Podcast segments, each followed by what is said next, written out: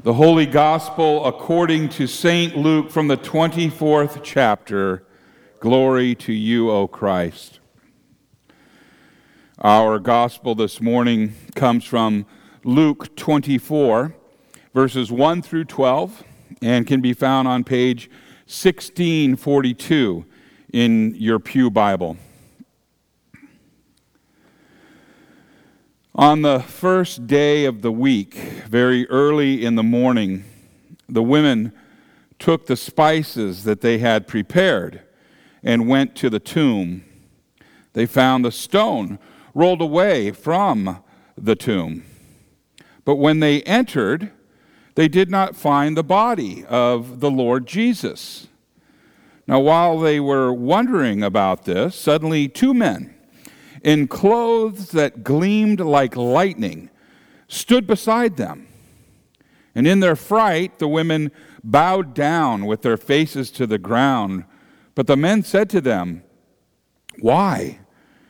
Why do you look for the living among the dead? He is not here, he has risen. Remember how he told you while he was still alive with you in Galilee? The Son of Man must be delivered over to the hands of sinners. He must be crucified and on the third day be raised again. Then they remembered his words. And when they came back from the tomb, they told all these things to the eleven and to all of the others. It was Mary Magdalene, Joanna, Mary, the mother of James, and the others with them who told this to the apostles.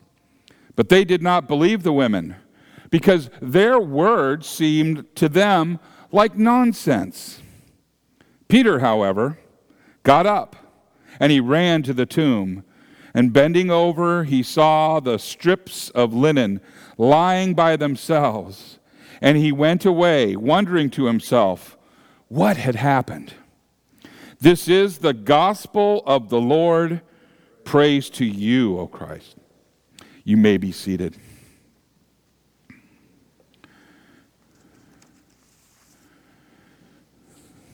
Will you pray with me?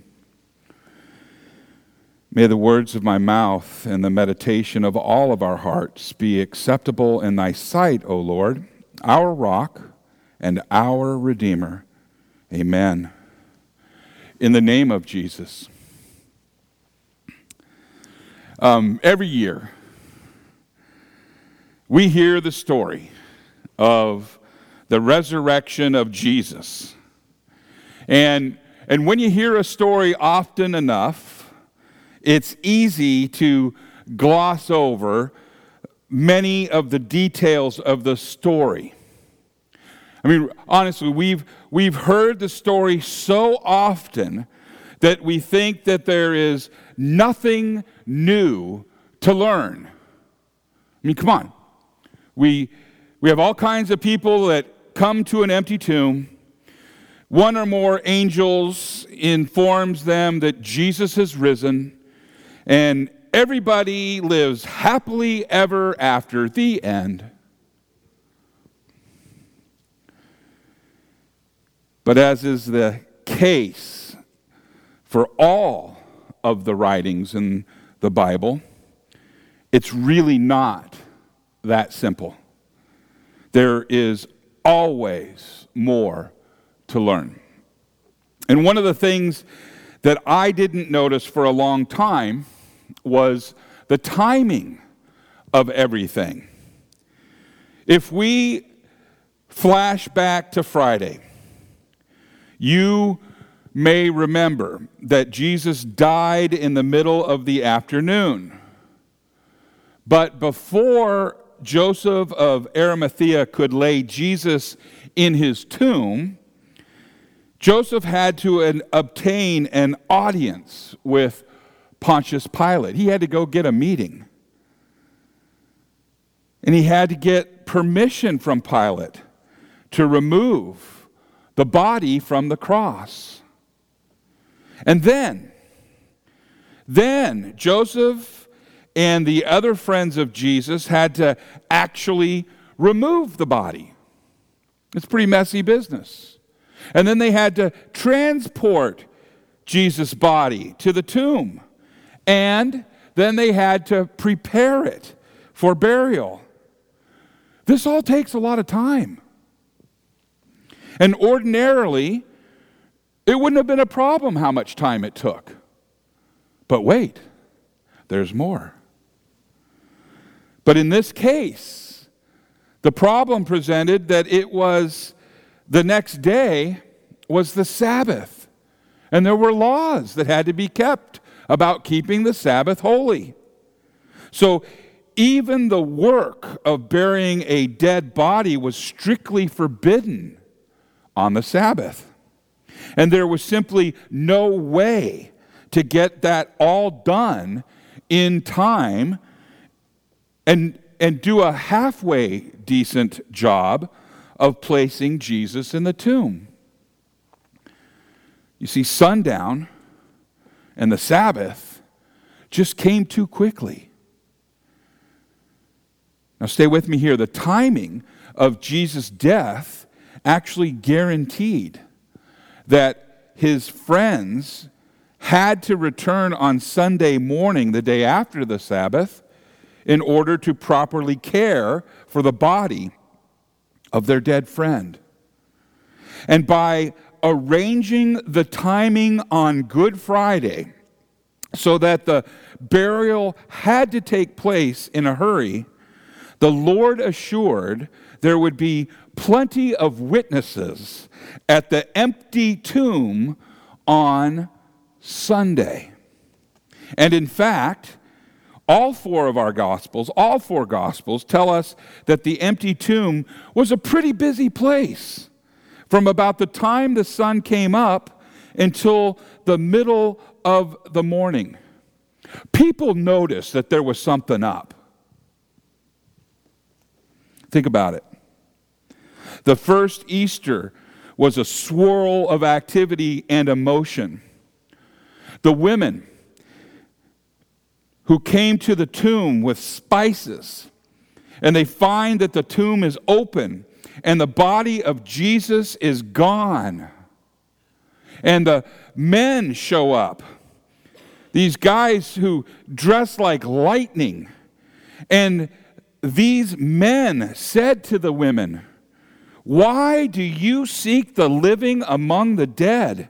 He is not here, but he has risen. And they said, Remember how he told you while he was still in Galilee? that the Son of Man must be delivered into the hands of sinful men and be crucified, and on the third day rise. That is Luke 24, 5 through 7. Now, these men, they knew these women, even though the women had never seen them before in all of their lives.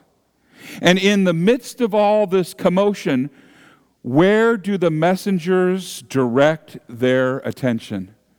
Direct our attention. They directed the attention to the words of Jesus. The Holy Spirit inspired Luke to point out that everything has happened exactly as Jesus said it would. And as we make our way through the gospel accounts, we regularly read that Jesus was teaching his disciples, saying to them, The Son of Man is going to be delivered into the hands of men, and they will kill him. And when he is killed, after three days he will rise. That's also, that's Mark 9, verse 31. The angels, the guys that are dressed like lightning, got Jesus' message exactly right. There is something else that you notice when you get into the, the nuts and the bolts, the details of the day of resurrection. You start to notice trends and patterns in the way that Jesus showed himself to the people. After a bit of study, it becomes evident that Jesus wanted his followers to believe in his resurrection because of his promise. And that his promise to rise was more authoritative than his actual presence. And the angels said as much when they said, Don't you remember his promise to rise from the dead? What promises does God keep? One more time. What promises does God keep? Amen. So when God makes a promise, he keeps it. And he asks, Why are you looking for him here in the place of the dead? Even though his followers had not yet seen him, they should believe that he is alive based on his promise alone. Slowly, the truth of the situation began to sink in.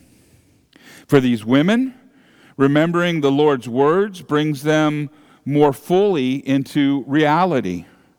With the words of Jesus, they begin to understand the strange new world that they find themselves in, the strange new world that surrounds them. Empty graves and men who dress like lightning Angels who have been with you all of your life. These things start to make sense. Jesus had talked about a heavenly kingdom, and the world is God's, and God's kingdom has come. So, what about the pain of the crucifixion? Was this all a, a mistake? Well, no. Jesus had told them that his betrayal and death were part of God's will. God so desired to save all people that he gave his only son to bear the punishment, to bear the pain for our sin. And now, punishment for you and for me, it's gone. Divine vengeance is over. And the open grave gives a glimpse of, of heavenly joy. Angels talk to humans, and humans speak to one another, sharing a message that saves every man, woman, and child. And what is this message? Here it is. The message is God loves you. In love, he gave his life for you. And now he lives and reigns eternally. The women could not keep this kind of news to themselves. They had to share the things that they had heard. And the Holy Spirit brought the promises of Jesus to their mind. He had promised to raise from the dead. And now he had risen just as he said. The resurrection of Jesus Christ certainly demonstrates his power and his authority, a name above all names, even death. And many people have talked about merely communicating from the dead and have not been able to do it. Now, here we have someone who not only promised to rise from the dead, but he actually pulled it off. This alone makes Jesus unique in all of history.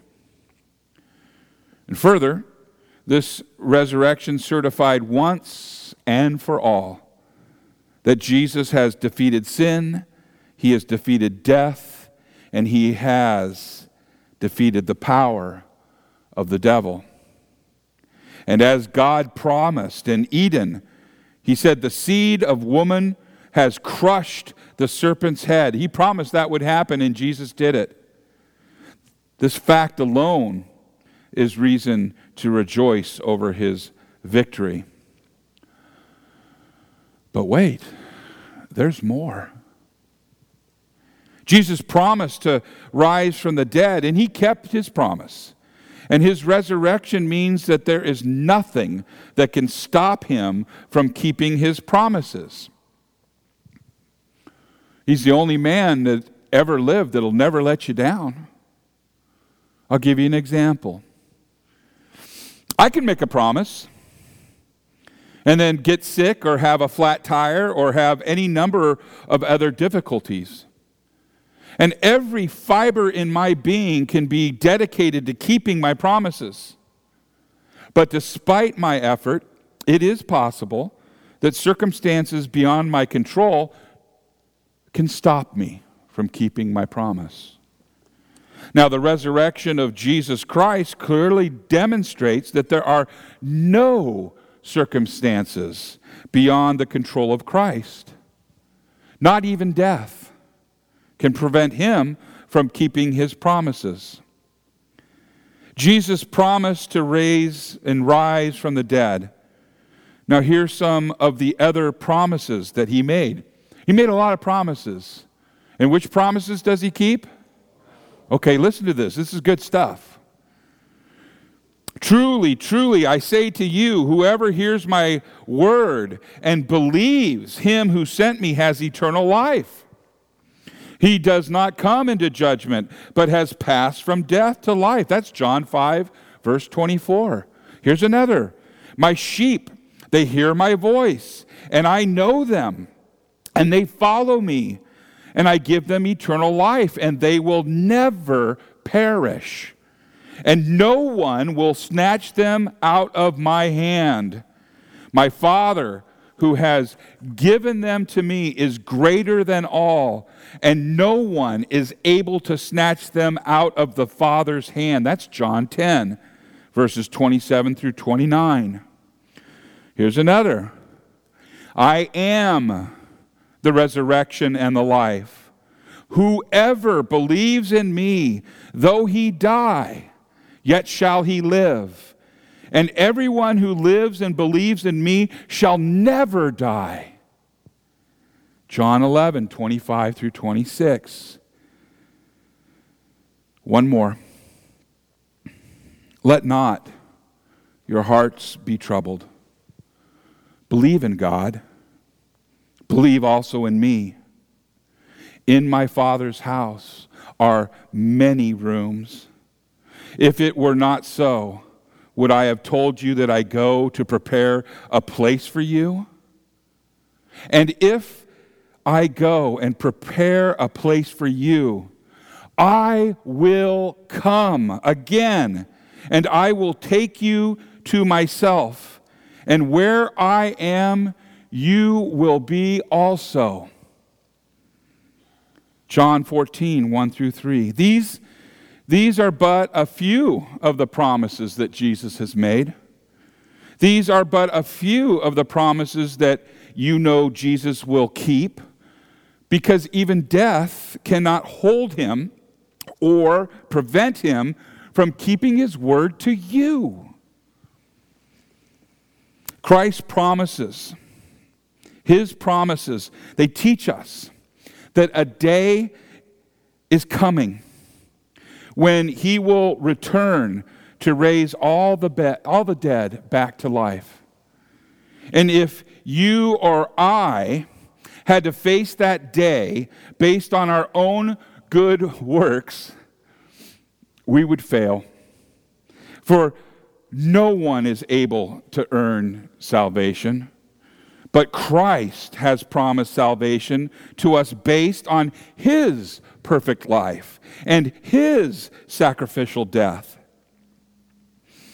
He has promised that those who have the Holy Spirit's gift of faith will rise to eternal life.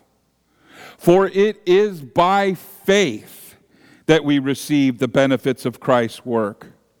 And we can have absolute certainty of our eternal salvation not because of anything that we have done or not done, but because we have the promise of Christ.